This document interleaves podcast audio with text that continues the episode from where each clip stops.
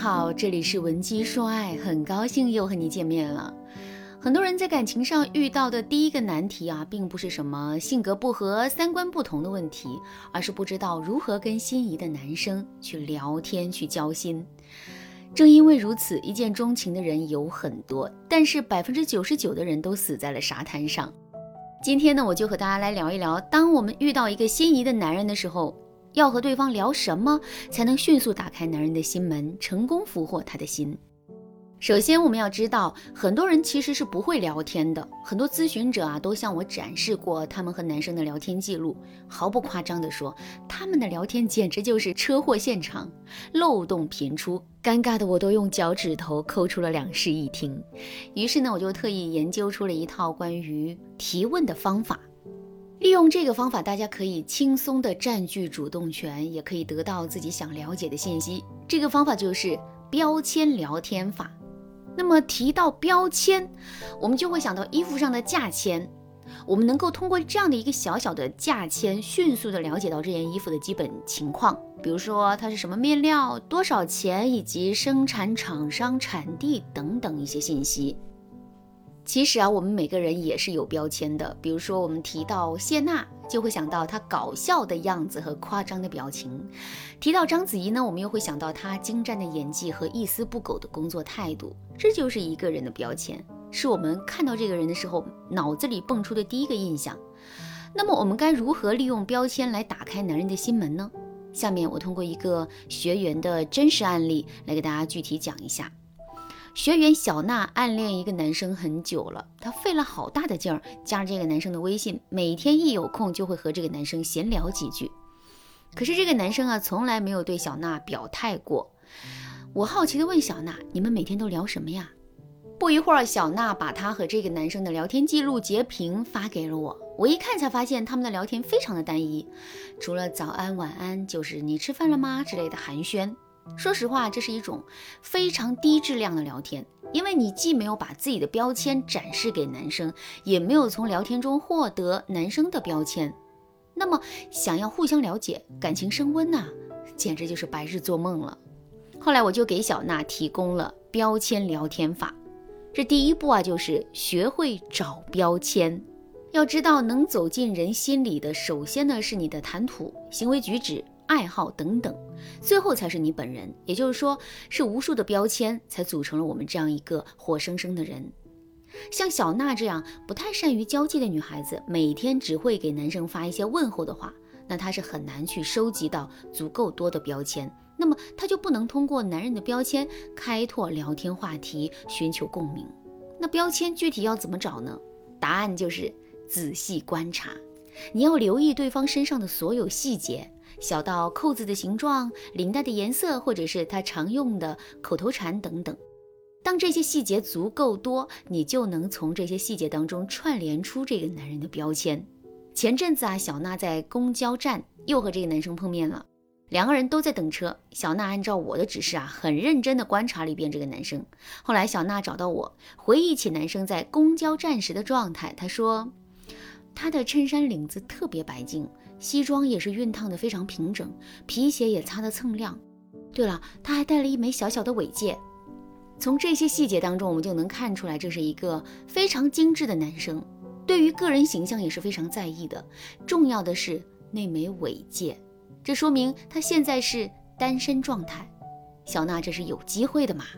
之后，小娜又发现这个男生的手提包上挂了一个很精巧的小玩意儿，于是啊，小娜就问他。哎，你这个挂件真好看，有什么特殊含义吗？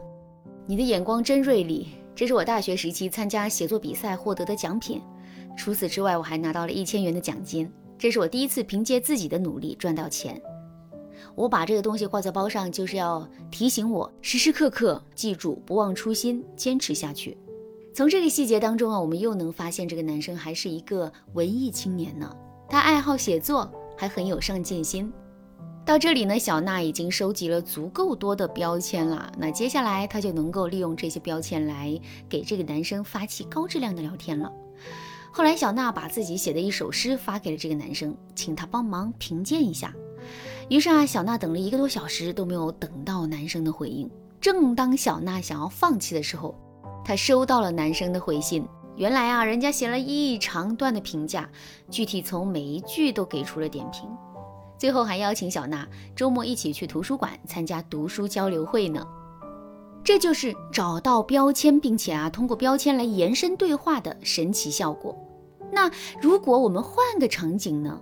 比如说你和这个男生相约去了餐厅，这个时候你就要仔细观察对方点的菜了，从菜品的种类和口味等等，都已经判定出他的喜好和性格特点。要是你喜欢上了办公室的男同事，没有了特殊环境的加持，该怎么办呢？别担心，这时啊，你就要留心男同事的发型、心情、表情等一些细节信息了。记住一句话：任何与对方有关的信息都能成为你去和对方拉近关系的标签。